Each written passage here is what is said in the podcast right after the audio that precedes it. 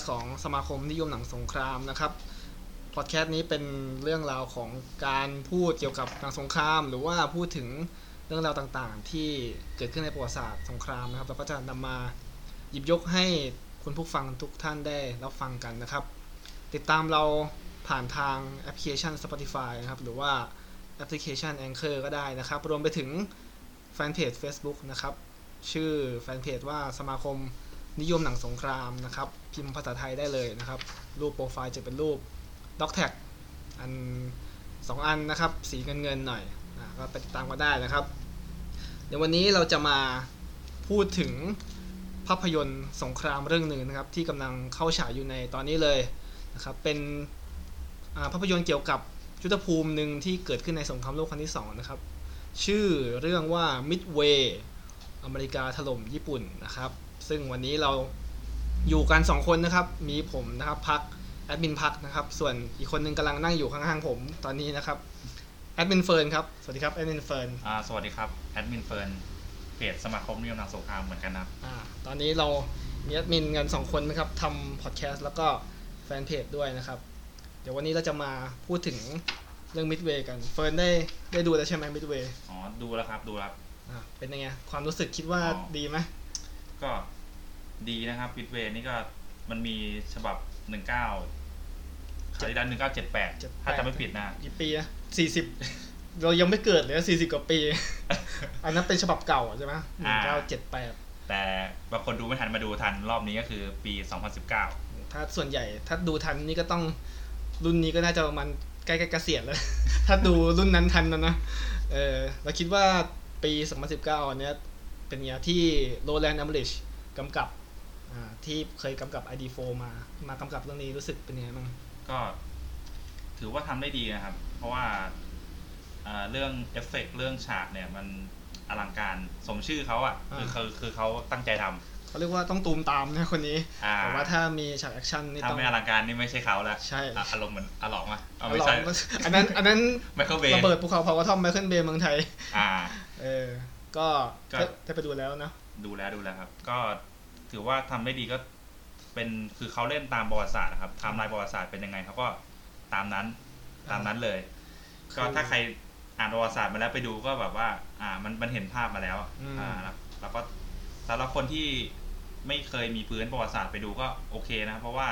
มันเล่าเล่าเล่าตามลำดับไงอ่าอ่าคือถ้าไม่เคยรู้เรื่องประวัติศาสตร์มาก่อนแต่ไปอยากดูหนังสงครามว่ะ เข้าไปดูก็คือสามารถเข้าสใจนุกได้เลยสนุกกับเขาได้อ่าแต่ว่าถ้าใครที่แบบ เคยอ่านมาก่อน ก็แบบอาจจะเว้ยมันมีประโยคบางประโยคที่แบบว่าพูดอ้างถึงแล้วเราอินไปกับมันด้วย อย่างเช่นแบบเรื่องยุทธภูมิอื่นๆที่ที่เขาพูดมาแทรกๆมาแล้วก็จะอาจจะรู้มาก่อนอะไรอย่างงี้ก็อาจจะอินใช่ครับใช่ครับมากขึ้นเนาะอันนี้ผมก็ได้ไปดูมาแล้วเหมือนกันนะก็รู้สึกก็ใช้ได้นะสนุกดี คือจากที่ผมตอนแรกที่ผมอยากอยากจะไปดูอะ คือคิดว่าเอ้ยไอโรแลนด์ เอ็มเมอริชมันเคยกำกับ ID4 ใช่ไหมมันจะพูดถึงแบบ ความรักชาติอเมริกัน ความอะไรอเมริกันจ๋าเลยอืมปลุกใจ แต่พอมาเรื่องนี้คือ คือเขาไม่ได้ว่าเชิดชูอเมริกันขนาดนั้นอะคือเขาพูดถึงมุมของญี่ปุ่นด้วยว่า ไม่ใช่แบบญี่ปุ่นมันจะเป็นพวกคนที่แบบบ้าสงครามพวกที่อยากจะลบอะไรขนาดนั้น คือเขาก็มีมุมที่แบบที่เขาจำเป็นต้องทำหรือว่าฉากที่แบบเออให้เกียรติญี่ปุ่นด้วยเออเออก็อันนี้เป็นจุดที่ผมมีค่อนข้างมีชอบ มีความเป็นมนุษย์เหมือนกัน ใช่ใช่คือเป็นจุดที่ชแต่อบแต่ฉากที่ชอบมากนี่ก็แบบฉากดำทิ้งระเบิดนี่มันแบบอ่า โอ้ทำได้ดีมากเลยครับ ฉากที่ขึ้นเครื่องบินใช่ไหมอ่า ที่แบบว่าตอนที่เครื่องบินดำดำทิ้งระเบิดลงไปทิ้งในใส่เรือรบญี่ปุ่นนี่มันแบบโอ้โหภาพสวยมาก คือคือเขาต้องแบบเอาหัวปักลงไปนะเพื่ออาความแม่นยำในการใช่ทิ้งครับระเบิดใช่ครัใช่บไหมเออถือว่าเป็นฉากที่ตื่นเต้นเหมือนกันนะฉากนั้นอ่าว่าลุ้นว่าลุ้นมันจะมันจะเอาขึ้นทันไหมวะคือ เออมันจะเอาขึ้นทันไหมไอไอเครื่องบินทิ้งระเบิดของอเมริกานะเออ ก็อันนี้ก็เป็นเรื่องราวของหนังเนาะแต่ว่าเดี๋ยววันนี้เราจะมาพูดถึงเรื่องของ Midway ว่าเอ้ยไอ Midway เนี่ยมันคืออะไร ซึ่งอาจจะมีหลายคนที่เคยได้ยินมาแล้วว่าไอยุทธการ Midway คือมันเป็นยุทธการหนึ่งในสงครามโลกครั้งที่สองที่เขาเรียกว่าเป็นจุดเปลี่ยนในของสงครามโลกครั้งที่สองเลยว่าเป็นจุดที่อเมริกาเขาร่วมสงครามโลกนะ แต่ว่าอาจจะไม่รู้ว่าเอ้ไอ้มิดเวย์เนี่ยมันคืออะไร มันคือที่มาของชื่อของอะไร เดี๋ยวเฟิร์นลองอธิบายหน่อยว่า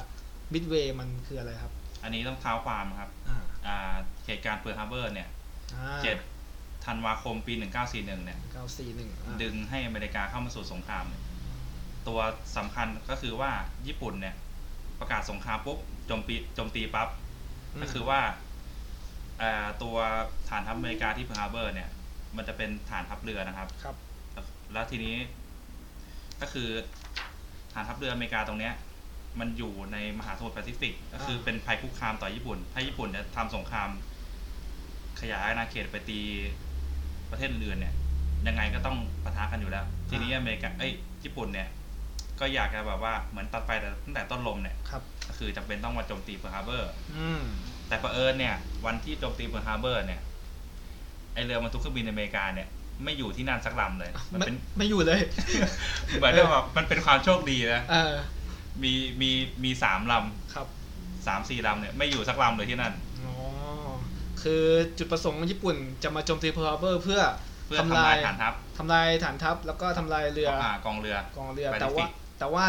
ไม่อยู่เอ่อแต่ว่ากองเรืออยู่แต่ว่าไอเรือบรรทุกเครื่องบินไม่อยู่ไม่อยู่เอออ่าถือว่าโชคดีของอเมริกาว่าถ้าอยู่ก็คือโดนราบเป็นหน้ากลองกันตอนนั้น ใช่ใช่อ่า เป็นจุดเริ่มต้นไอที่มันโดนโดนไปก็คือพวกเรือปืนพวกอาริโซนาพวกเรือประจันบานอะไรพวกเรือนี้เล็ก ๆ ที่อ่าที่ไม่ใช่จุดหลักก็คือเป็นเป็นเรือหลักแหละอ่าแต่ว่าเรือบรรทุกเครื่องบินเนี่ยระยะทำการมันจะไกลกว่า อืมก็คือว่าไปทำลายเพิร์ลฮาร์เบอร์ตอนนั้น แต่ว่าเรือบรรทุกเครื่องบินไม่อยู่ อ่าใช่อ่าครับ ผมก็คือเป็นจุดเหมันไปเขาเรียกว่ากระตุกหนวดเสืออ่ากระตุกหนวดเสือยักษ์หลับยักษ์หลับเหมือนในในหนังเขาเรียกว่าเราไปปลุกยักษ์หลับอ่าให้ตื่นอ่าทีนี้ปรากฏว่า แผนของเขาเนี่ยคือว่าจะทำยังไงให้ทำลายเรือบรรทุกเครื่องบินอเมริกาที่เหลืออยู่ให้ได้ ครับ ก็เออเขาก็ร่างแผนมาว่าจะต้องมีการโจมตีที่มิดเวย์เนี่ย เพื่อล่อให้กองเรืออเมริกันเนี่ย ออกมาจากเพิร์ลฮาร์เบอร์ก่อนอืมอ่า เราก็ไม่ต้องไปไกลแล้วไงก็คือล่อให้ออกมาเลยออกมาข้างนอก อ่าก็คือเราต้องเท้าความก่อนว่ามิด มิดเวย์อาตัวเพิร์ลฮาร์เบอร์เนี่ย มันอยู่ที่ฮาวายเกาะฮาวาย ส่ส่ววนนไกลไกลปีกครับผมส่วนมิดเวย์จะอยู่กึ่งกลางกึ่งกลางระหว่างมหาสมุทรแปซิฟิกใช่ครับอ่าก็คือก็คือเป็นจุดที่อยู่อยู่ในมหาสมุทรแปซิฟิกเหมือนกัน ตัวมิดเวย์เนี่ยมันจะเป็นฐานฐานทัพอะฐานฐานทัพหนึ่งอย่างก็เป็นฐานทัพใช่ไหมครับครับ แล้วก็เป็นสนามบินก็คือเป็นจุดเติมน้ำมันอะไรพวกนี้อืมส่งกำลังบำรุงของ คือบินมาในมหาสมุทรแปซิฟิกเนี่ยอ่ามัมันต้องมีเกาะที่มันแบบว่าเพื่อแบบ ไว้พักซับอ่าไว้พักไว้ support ของฐานทัพของอเมริกาอย่างเงี้ยเหมือนก็วันเราเดินทางไกลก็ต้องมีอ่าแบบจุดเหมือนแวะแวะปั๊มแวะปั๊มเข้าห้องน้ำกินข้าวอะไรก็คืออาเป็นแหละจุดนี้มิดเวย์าคือนั่นแหละครับครับผม ทีนี้ ก็ตามตามแผนเขาก็คือว่า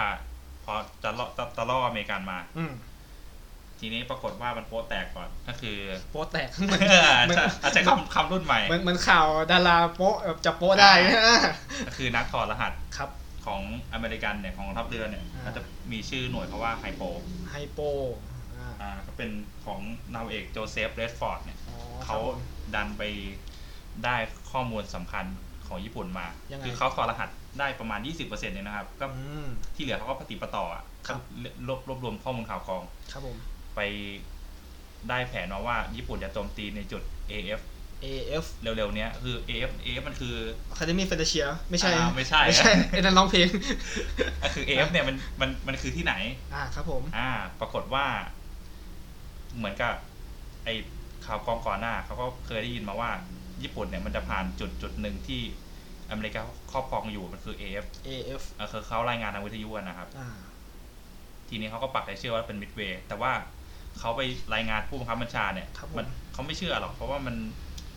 มันไม่ร้อยเปอร์เซ็นต์เอใช่อไหมคุณคุณเอาอะไรมาคอลเลกอะว่าอ่ามมามาลองรับว่า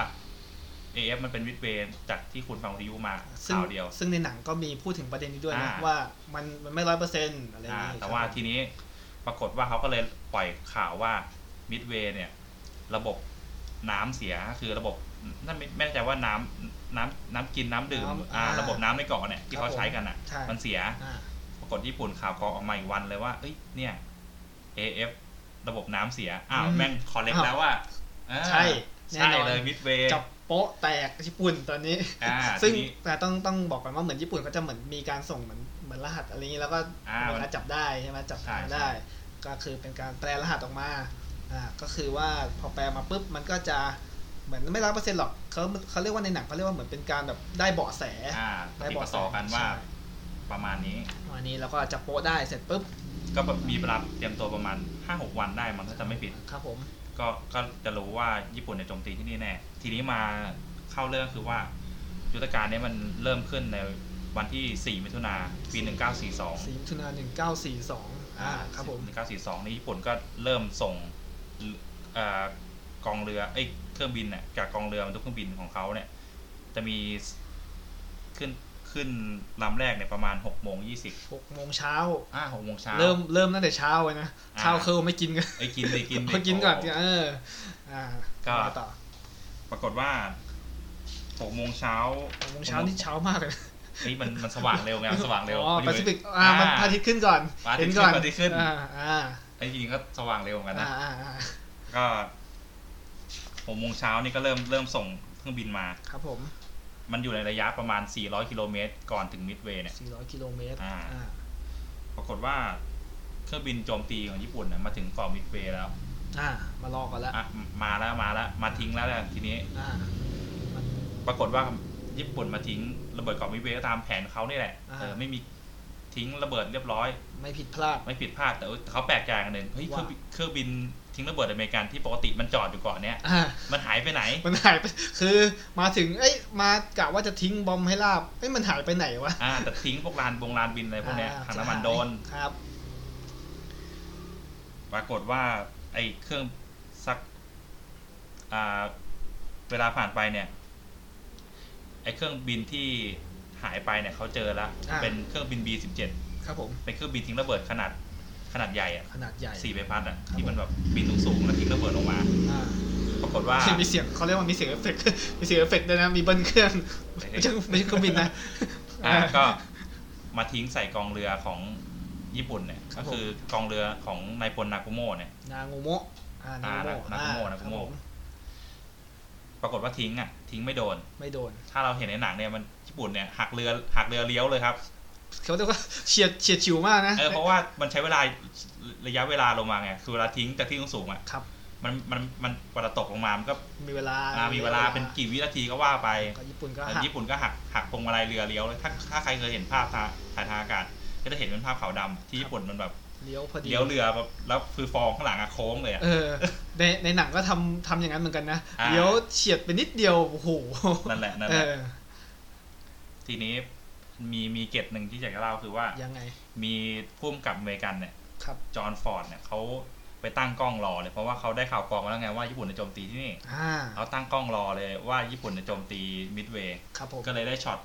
ช็อตที่ญี่ปุ่นน่ะบินมาโจมตีมิดเวย์เลย เป็นช็อตจริงๆช็อตช็อตนี้จฟุริงตเลเทยจจฟุตริงเทจจริงๆอ่าใช่เขาเขาไปใส่ไว้ในหนังเขาชื่อ Battle of Midway อ่าปี 1942 ครับผม คือเขาคือเขาถ่ายให้กองทัพเรือไง เป็นอ่าเป็นหน่วยงานสังกัดของเขาอืมก็คือในในในหนังเรื่องมิดเวย์ก็มีฉากมีของเขาด้วยนะมีฉากนะมีฉากนะเออมีฉากของเขาด้วยนะ อ่าอ่าเอ่อพอทิ้งทิ้งไม่โดนแล้วเนี่ย ก็รอดตัวไปแล้วหนึ่งหนึ่งหนึ่งหนึ่งอันหนึ่งงานรอดรอดไปแล้วไม่โดนอ่าครับผมก็เลยเตรียมเปลี่ยนไอตัวระเบิดอะที่อยู่ที่อยู่ในเรือบรรทุกเครื่องบินนะครับอ่าไอเครื่องบินเนี่ยต้องเปลี่ยนเปลี่ยน จากตัวระเบิดธรรมดาเป็นตอร์ปิโดเพื่อไปจัดการกองเรือไงอ่าต้องให้หนักกว่าเดิมโอ้อ่าหนักคืกอว่าเดิมคือคือเตรียมเตรียมเปลี่ยนไว้เพื่อจะไปเจอกองเรืออเมริกันก็คือว่าตามแผนเนี่ยครับกองเรืออเมริกันมันต้องมันต้องมันต้องมาใช่ไหมอ่าอ่า ทีนี้เราก็เตรียมเตรียมเปลี่ยนไว้เลย ครับผมกองเรืออเมริกันมาตอนเจ็ดโมงสี่สิบเจ็ดโมงสี่สิบคือเราเมื่อกี้หกโมงกเราว่าเริ่มใช่ไหมจากหกโมงกว่าคือ โมงสี่สิบอ่าจริงๆตามแผนอะอเมริกันมันต้อง ถ้าเดินถ้าออกจากเพิร์ลฮาร์เบอร์มันต้องใช้เวลาประมาณสามวันอ่ากว่าจะมาถึงครับผมแต่ทีนี้ญี่ปุ่นก็แบบเฮ้ยทำไมขึ้นไปตรวจการญี่ปุ่นไปเจอตอนเจ็ดโมงสี่สิบวะชั่วโมงคือมันมันมาแล้วอะ มันเร็วมากเลยเออคือเออคือมันเร็วมากเลย คือต้องต้องท้าวความว่าญี่ปุ่นเนี่ยมันไม่มีระบบระบบเรดาร์อะไรเหมือนกับอเมริกานะก็อ่าใช้เครื่องบินตรวจการครับผมอ่าว่าว่าว่าว่าเจอกองเรืออเมริกัน คือใช้ระบบมาทื่อๆเลยมาอนาล็อกเขาเรียกว่าระบบอนาล็อกเลยอ่าดูด้วยตาตาเนื้อเลย ปรากฏว่าเรือกองเรืออเมริกันที่มาเนี่ยจะมีสามลำครับ มี USS Enterprise Enterprise มี USS Hornet อ่าแล้วก็ US Yorktown ครับผม Yorktown เนี่ยมันซ่อมแบบรีบเร่งซ่อมอืมเพราะจาว่ากเพราะว่าก่อนหน้านั้นมันมีเอ่อทะเลคอรัสคอรัลทะเลเอ่อคอรัลทะเลครับคอรัลอ่า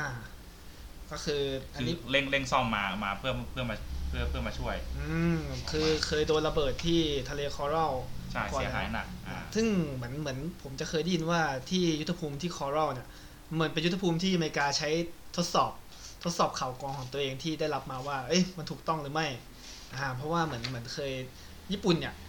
จะส่งข่าวว่าจะไปโจมตีที่ทะเลคอรัลก่อน ซึ่งตอนนั้นเนี่ยข่าวกรองของอเมริกาก็ยังไม่ไม่ชัวร์ร้อยเปอร์เซ็นต์ว่ามันมันถูกต้องหรือเปล่าว่าก็เลยส่งเรือยอร์กไปไปประยกจำเท้ายกเจ้าเท้าเท้ายกเท้าไปรอก่อน ไปรอก่อนที่คอรัลเสร็จปุ๊บ จะมาไหมวะไอ้ญี่ปุ่นมาเว้ยญี่ปุ่นมาอเมริกายอมยอมให้เรือเสียหาย แต่ว่าแลกกับการที่ได้รู้ว่าข่าวกรองของตัวเองเนี่ยถูกต้องอ่าซึ่งก็เป็นแต่ส่วนส่วนอเมริกาก็เสียนะครับเรือเล็กซิงตันไปไปซิตันอันนี้คือจมเลยใช่อ่าไหมเป็นเรือบรรทุกเครื่องบินอ่าตรงเลยจมเลยก็คือเป็นการเป็นการเขาเรียกว่า confirm ว่าข่าวกรองตัวเองถูกต้องถอดรหัสมาถูกต้องอ่าซึ่งก็มันเป็นส่วน support ในการว่าเอ้ยชัวร์ว่าญี่ปุ่นเนี่ยจะมามิดเวย์แน่นอนส่วนหนึ่งด้วย ก็พอกองเรืออเมริกันมาได้ระยะที่จะโจมตีญี่ปุ่น แล้วก็ส่งเครื่องบินออกไปค้นหา แล้วก็ส่งเครื่องบินออกไปสามประเภทก็คือประเภทเครื่องบินทิ้งตอร์ปิโดครับประเภทหนึ่งเครื่องบินทิ้งระเบิดขนาดใหญ่อ่าแบบพวก B17 อะไรพวกเนี้ยอีกประเภทหนึ่งอ่าอันที่สามก็คือเครื่องบินดำทิ้งระเบิด เครื่องบินดำทิ้งระเบิด ใช่ครับ อ่า อันนี้เป็นเป็นชื่อชื่อเป็นเป็นชื่อ เป็นชื่อที่เขาเรียกกันนะฮะของของกองทัพอากาศอเมริกาเนาะก็ใช่ใช่คือมันเป็นเป็นเป็นประเภทอะครับอะผมถ้าเคยใครเคยดูดันเคิร์กอะอ่า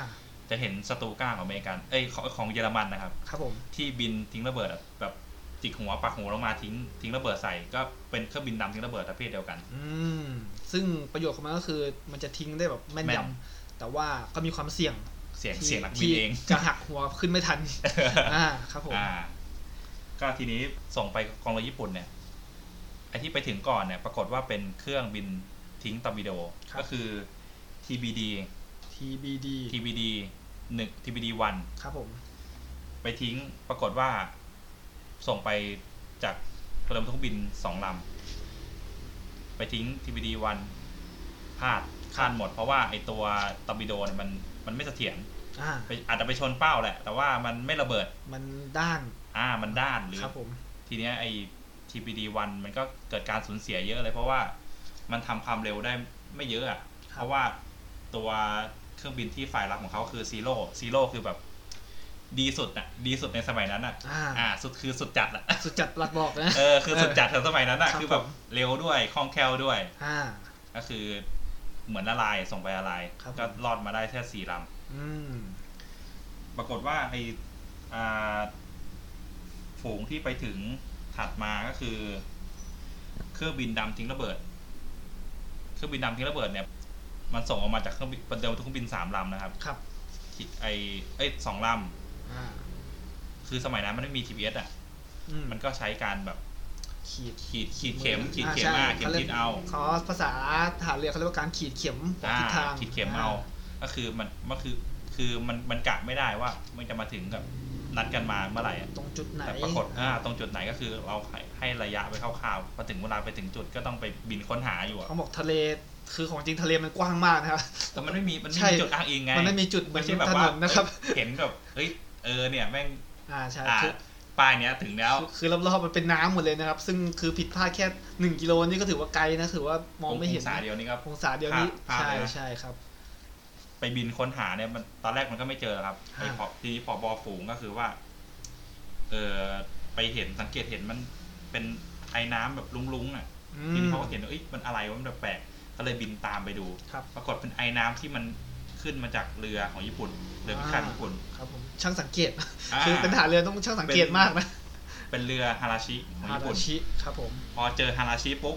ก็เจอทั้งกองเรือคันนี้อ่าทีนี้เครื่องบินดำทิ้งระเบิดเนี่ย เจอ เจอทั้งกองเรือของญี่ปุ่นแล้วครับผมทีนี้เครื่องบินดำทิ้งระเบิดเนี่ยก็ได้ ก็ก็ได้มาถึงจุดที่อยู่เหนือกองเรือญี่ปุ่นแล้วนะครับ ครับผม ปรากฏว่า ไอเรือญี่ปุ่นเนี่ย มันทารูปธงชาตินะครับเป็นวงกลมสีแดงวงกลมสีแดง ที่หัวเรือ อ่า ก็คือมันเหมือนทาเป้าอะครับ คือชัดเจนเออ ว่าใช่ อะคือเป็นเป็นเหมาะคือ คือแบบว่าถ้าถ้าเป็นปืนนี่คือแบบ ภาพภาพภาพภาพศูนย์เล็งนี่คือแบบว่าคือเออนี่คือเป้าเลยอะเข้าชัวร์เป้ากลมอะเออเออก็คือแล้วแล้วก็เกิดยุทธนาวีก็คือนั่นแหละครับ ทิ้งดำทิ้งระเบิดอ่าสามลครับผมำเรือบรรทุกญี่เครื่องบินญี่ปุ่นสามลำที่โดนถล่มก็คือมีซอริลซอทาริลกะ แล้วก็อากากิอ่าสามลำซอที่ริลที่โดนนะคือที่จมเลยอะครับผม คือสองลำแรกเนี่ย คือโดนหลายลูก อ่าแต่ลำที่สามเนี่ยไออากากิเนี่ย อากากิรับคือผมโดนลูกเดียวแต่เน้นเน้นๆโดนเน้นเน้นๆก็คือว่าจุดที่มันเรือจะเสียหายไม่สุดพอดี อ่าแล้วเหลืออีกลำหนึ่งครับ ก็คือฮีเรียวฮีเรียวเนี่ย ครับไม่ไม่โดนไม่โดนไม่โดนจากเครื่องบินดำทิ้งระเบิด ถ้าเห็นในหนังก็คือแบบ ในหนังนี่ไม่แน่ใจว่าเออมีมีมีมีฉากนี้อยู่ อ่าอ่า ก็คือเรือฮีเรียวเนี่ยก็มีเวลาได้ไปปล่อย ไปปล่อยเครื่องบินตัวเองไปโจมไปโจมตีเรือยอกยอกทาวของอเมริกันได้ ครับผม แล้วเรือยอกทาวก็จม จม อ่า ส่วนไอเรือบรรทุกเครื่องบินอเมริกันที่เหลือก็คือฮอร์เน็ตกับอ่าเรือเอ็นเตอร์ไพรส์เนี่ย USS Enterprise ใช่ อ่า ก็คือรอดรอดออกมา แต่ยอร์กทาวน์เนี่ยไม่รอดไม่รอด ไม่รอดไม่รอดอ่ายอร์กทาวน์นี่โดนสองรอบนะรอบแรกต้องรบซ่อมรอบแรกก็คือโดนหนักแต่ไม่จมจม แต่รอบนี้จมจริง อ่าเขาแรกเขาแรกก้าวแรกไม่เป็นไรก้าวต่อไปจมไปไปสบงอ่าไปไหม่สมองทั้งเรือเลย อ่าไอ้เราเราเฮฮาไปหรือเปล่ามันมันเรื่องลบกันนั้นแล้วเป็นเรื่องซีเรียสนะซีเรียสแต่ว่าอ่าได้อยู่ครับ ก็คือจริงๆนะไอ้ตัวสี่ลำของอ่านักโมเนี่ยครับ ไม่ใช่ไม่ไม่ใช่เรือทั้งหมดของญี่ปุ่นที่ที่ที่ส่งมามิดเวย์นะครับอืมคืออันนี้คือแค่กองกองแรกคือเหมือนด่านหน้า ก็คือว่ากองแรกคือสี่ลำเนี้ยครับกับเรือบริวารเนี่ย ส่งมาเพื่อสถาปนาเกาะคือยึดเกาะมิดเวย์แล้วสถาสถาปนาพื้นที่เป็นของญี่ปุ่นก่อน คือเขาเรียกว่าถ้าเป็นมาเวลก็เรียกเป็น phase แรกอ่าคือมาเป็น phase แรกก่อนมาตัวยึดก่อนตัว phase สองก็คือนายพลยามาโตะเนี่ยยามาโมโตะอ่าชื่อนี้อาจจะคุ้นอ่ากันอ่าคุ้นกันก็คือเขาเป็น เหมือนทัพหลวงอะอันนี้ครับองทัพหน้าอ่าทัพหลวงเขาก็อยู่ไกลๆพอเขาได้ข่าวว่า เอ้ย ทัพหน้าเราโดนแล้วอะ แล้วมันเสียไปสามลำแล้วอะครับเขาก็ไม่คุ้มแล้วอะก็ก็ก็ก็ถอยอะต้องถอย คือไม่มาดีกว่าเว้ยโดนโดนเออเล่นไปแล้วสามลำก็คือต้องถอยอะครับ ก็คือลบกันนี่ก็ถ้านับกันจริงๆก็วันเดียวนะครับ วัน วันที่สี่มิถุนาวันเดียวเนี่ยอืมตายไปสามพันคนนะครับ วันเดียวสามพันคนเฮ้ยมันมันเยอะนะ ใช่ การการลบนี่ปกติมันจะลบเป็นแบบยืดเยื้อนะประมาณแบบเป็นสัปดาห์อย่างนี้อันนี่นี้มันคือสมัยใหม่ไงเขาสายฟ้าแลบวันเดียวสามพันคน ใช่ใช่อ่าและครับผมไอตอนที่ช็อตที่แบบว่าเรืออเมริกันเอ้ยไอ้ช็อตที่เครื่องบินอเมริกันนะครับไอ้เครื่องเครื่องดำทิ้งระเบิดนั่นอ่าไปเจอเครื่องเรือบรรทุกเครื่องบินญี่ปุ่นเนี่ยห มายถึงว่าช็อตที่ลงโจมตีมันแค่ประมาณห้าทีสิบนาทีอะแต่มันไปแล้วสามลำอะอืมถือว่าคือมันฉับไวมากเลยนะเขาเรียกว่าอาจจะวางแผนมาดีนะว่าวางแผนว่าการรบต้องจบภายในเร็วที่สุดอย่างนี้อีกมันอีกอันหนึ่งมันคือว่านักบินเนี่ยมีทักษะการบินที่ดีอืมถ้าถ้าไม่ซ้อมมาหรือว่าตื่นสนามเนี่ยมันก็ไม่ได้ใช่ไหมครับผมว่าทีเดียวทีเดียวมันต้องมันต้องโดนอะเรียกว่าไม่โดนก็เกือบโดนอะ อ่าแล้วทีเดียวอยู่ อ่าเขาไม่ตายก็ถ้าแบบให้เลี้ยงไม่โตฝีมือกากก็ไม่ไม่โดนไงอ่าครับผมอ่าอ่าคร่าวๆครับมิดเวย์ก็ที่ในประวัติศาสตร์ก็ประมาณนี้ประมาณนี้ ส่วนที่แบบว่าใครจะไปดูแบบว่าช็อตเต็มๆนี่ก็ต้องไปดูในหนังหรือสารคดีอ่าก็แต่คือแต่แนะนำแนะนำให้ไปดู อ่า ถ้าถ้าดูอันเก่ามาแล้วก็อันใหม่ก็ดีอ่าดีเหมือนกัน เฟิร์นเฟิร์นเคยดูเวอร์ชั่นปีหนึ่งเก้าเจ็ดเท่าไหร่นะ หนึ่งเก้าเจ็ดเจ็ดกว่าเจ็ดแปดๆอ่าถ้าเคจะยไม่เคผิดยนะดูแล้วเคยดูแล้วใช่ไหมเคยดูแล้วแต่แต่จำจำไม่ค่อยได้แล้ว ถ้าเทียบถ้าเทียบระหว่างเวอร์ชันนู้นกับเวอร์ชันปัจจุบันเนี่ยคิดว่าเป็นยังไง มีก็ความแตกต่างไหมในเนื้อเรื่องหรือว่าอะไรตัวเนื้อเรื่องอันนู้นก็จะมันก็ยาวเหมือนกันยาวยาวยาวพอๆกันอะตั้งแต่อืมอันนั้นอาจจะยาวกว่าด้วยซ้ำเพราะหนังสมัยก่อนยาวอ่านะสมัยก่อนมันจะไม่มีเอฟเฟกต์อาจจะไม่อาจจะไม่ดูตื่นเต้นอะมุมมุมกล้องของสมัยก่อนมันอาจจะไม่ได้เท่าเนี้ยครับผมอันนี้มันแบบเชื่อเห็นแบบ cockpit เลยนะแบบ ตอนที่อืมดำลงไปเนี่ยรูปรูปเมียเนี่ยติดแบบปุ๊บปุ๊บกระปุ๊บพือเลยกระพืออย่างนี้เลยเออเออคือคือในหนังมันจะมีนักบินคนหนึ่งที่แบบเออมันมันมีลูกมีเมียนะก็เอาลูกอ่าเมียลูกเมียติดไว้หน้าเครื่องบิน แล้วเวลามันทิ้งลงมาแล้วปุ๊บปุ๊บปุ๊บปุ๊บปุ๊บปุ๊บอ่าอย่างนั้นเลยออครับผม คือช็อตมันจะไม่สวยเท่าไงอ่าแต่คือตามสมัยอ่าตามสมัยตามสมัยก็ก็แล้วแล้วแต่คนชอบครับผม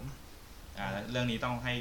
ท่านผู้ฟังเนี่ยไปตัดสินกันเองว่า ไปดูกันเองเธอไปตัดสินเองในโรงภาพยนตร์อ่าอ่าครับเพิ่งก็แนะนำว่าไปดูในโรงดีกว่าดีกว่ามันะมานั่งดูที่บ้านก็ทีวีเราก็เท่าเนี้ยใช่โน้ตบุ๊กเราก็เท่าเนี้ยคือคือจะบอกว่าในในหนังนี่คือฉากระเบิดนี่แบบ เออ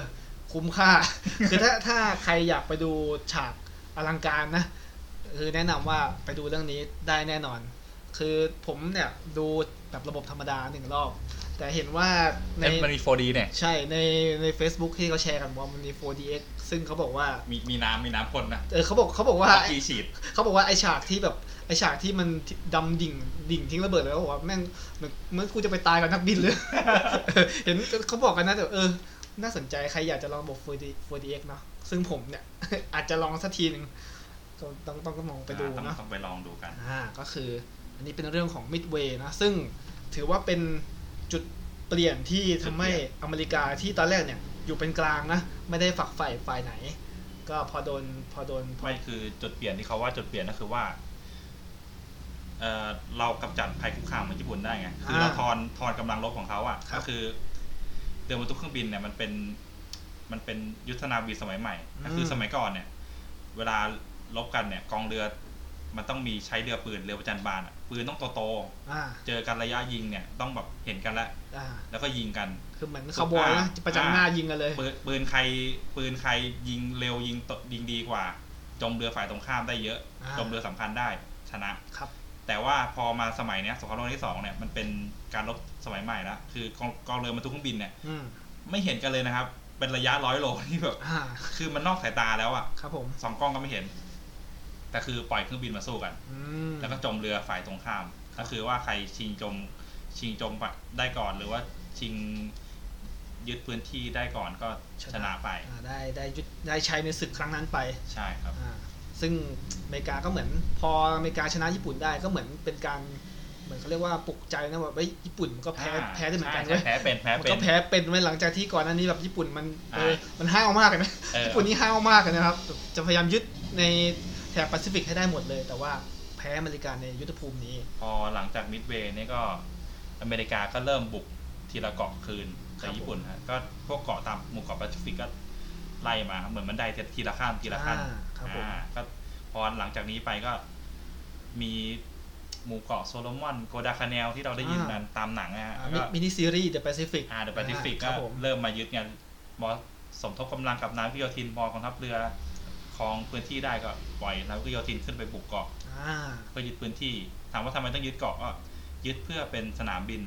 เพื่อเป็นเตรียมเติมเสเติมเสบียงครับเติมเสบียงเหมือนมีปั๊มมากขึ้นมันก็สร้างปั๊มมากโอเคขึ้นเออเออได้ได้ได้พักรบเพราะว่าลบนี่มันเหนื่อยมากนะครับ เดินมันเดินไม่เรือไม่ทีสามารถเอาบินรวดเดียว ใช่น้ำมันไม่ได้มันหมดไม่ได้นะอ่าก็คือต้องมีจุดเติมเสบียงมันก็ไปเรื่อยๆครับ มันก็ครับผมเลยเหมือนเหมือนเป็นทีละ step ไปเรื่อยๆก็ปูทางไป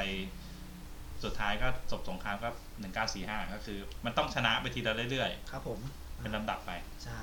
อ่าก็ตอนนี้พอพูดถึงแปซิฟิกนี่เฟิร์นมีแบบอ่าหนังแนะนำไหมเกี่ยวกับยุทธภูมิที่แบบในแปซิฟิกอย่างของผมเนี่ย ในใจผมเรื่องหนึ่งคือมินิซีรีส์เลย The Pacific ซึ่งแบบมันเป็นเรื่องที่แบบผมชอบมาก เดี๋ยวเราทำสักเทปไหมเอาไหมอ่าถ้าถ้าถ้าอยากให้ทำต่อมามี feedback ก็คอมเมนต์กันมาได้นะครับ เดี๋ยวผมจะ up up ลงใน Spot อ่าในพอดแคสต์แล้วก็ยังไงเดี๋ยวไปแปะไว้ในแฟนเพจให้ แล้วก็ถ้ามีอะไรก็คอมเมนต์กันได้นะครับ เมื่อกี้บอกให้แนะนำหนังนี่ก็มีไหมมีไหมมีหลายเรื่องเลยครับ ก็อ่าหยิบมาสัเยอะกเรื่องตอนนี้เราเราอยู่ในห้องของแอดมินเฟิร์นนะก็มีเยอะอยู่นะตอนนี้ มีเกือบห้าสิบหกสิบเรื่องได้ตอนนี้ ก็นัดอ่า The Tin Red Line The Thin Red Line อ่านี่ก็เป็นเหมือนกับเช่าฉายปีเดียวกับ Saving Private Ryan ครับผมแต่หลาย ๆ คนก็แบบว่า อาจจะเคยเคยเห็นไอใบปิดมันอะที่เป็นทหาร และมีหญ้าบังหน้าอยู่อะอ่าอ่าอ่าอ่าอ่าอ่านั่นแหละ ก็มาจากเรื่องเนี้ยก็เป็นรู้สึกจะเป็นเกาะไม่แน่ใจว่าเกาะอะไรอ่าเกาะเกาะในแปซิฟิกเอ้ยในเอ้ยก็กัวดัลคาแนลนี่แหละกัวดัลคาแนลแต่ว่าเป็นมุมมองของทหารราบก็คือกองทัพบกเนี่ยอ๋อไม่ไม่ใช่นาวิกโยธินแบบ The Pacificอ่าอ่าครับผมก็คือหลังจากนาวิกโยธินเนี่ยเขาเริ่มถอนกำลังกลับแล้วครับก องทัพบกเนี่ยก็ขึ้นมายึดส่วนที่เหลือ เหมือนกับอืมหัวหอกเขาไปแล้วไงครับผมที่เหลือก็แบบว่าตาสามมต่อตามเขาเรียกว่าสามต่อสามต่อก็เลยมีตัวเปิดเออตัวเปิดแล้วก็ตามค่อยตามไปทีหลัง ก็ก็ไปยึดเหมือนไปยึดอ่าสนามบินมันจะมีสนามบินแฮนเดอร์สันอยู่อ่าแล้วก็มีไอตัวนี่ไอ้ในเรื่องครับ มันจะเป็นเนินอ่าไม่จำชื่อเลขไม่ได้จะเป็นเลขสามตัวเลยครับผมก็เป็นโลโก้ญี่ปุ่นก็ถือว่าทำได้ดีนะครับ ก็เป็นเป็นมุมมองทหารราบอืม พวกแล้วก็เรื่องถ่ายภาพธรรมชาติเนี่ย สวยมากอ่าครับผมมันจะออกแนวอิงๆแบบวรรณกรรมวรรณกรรมหน่อยอะอืมเป็นคำคมแบบปรัชญานิดๆแต่ว่า โอเคนะหมายถึงว่าอาจจะแบบ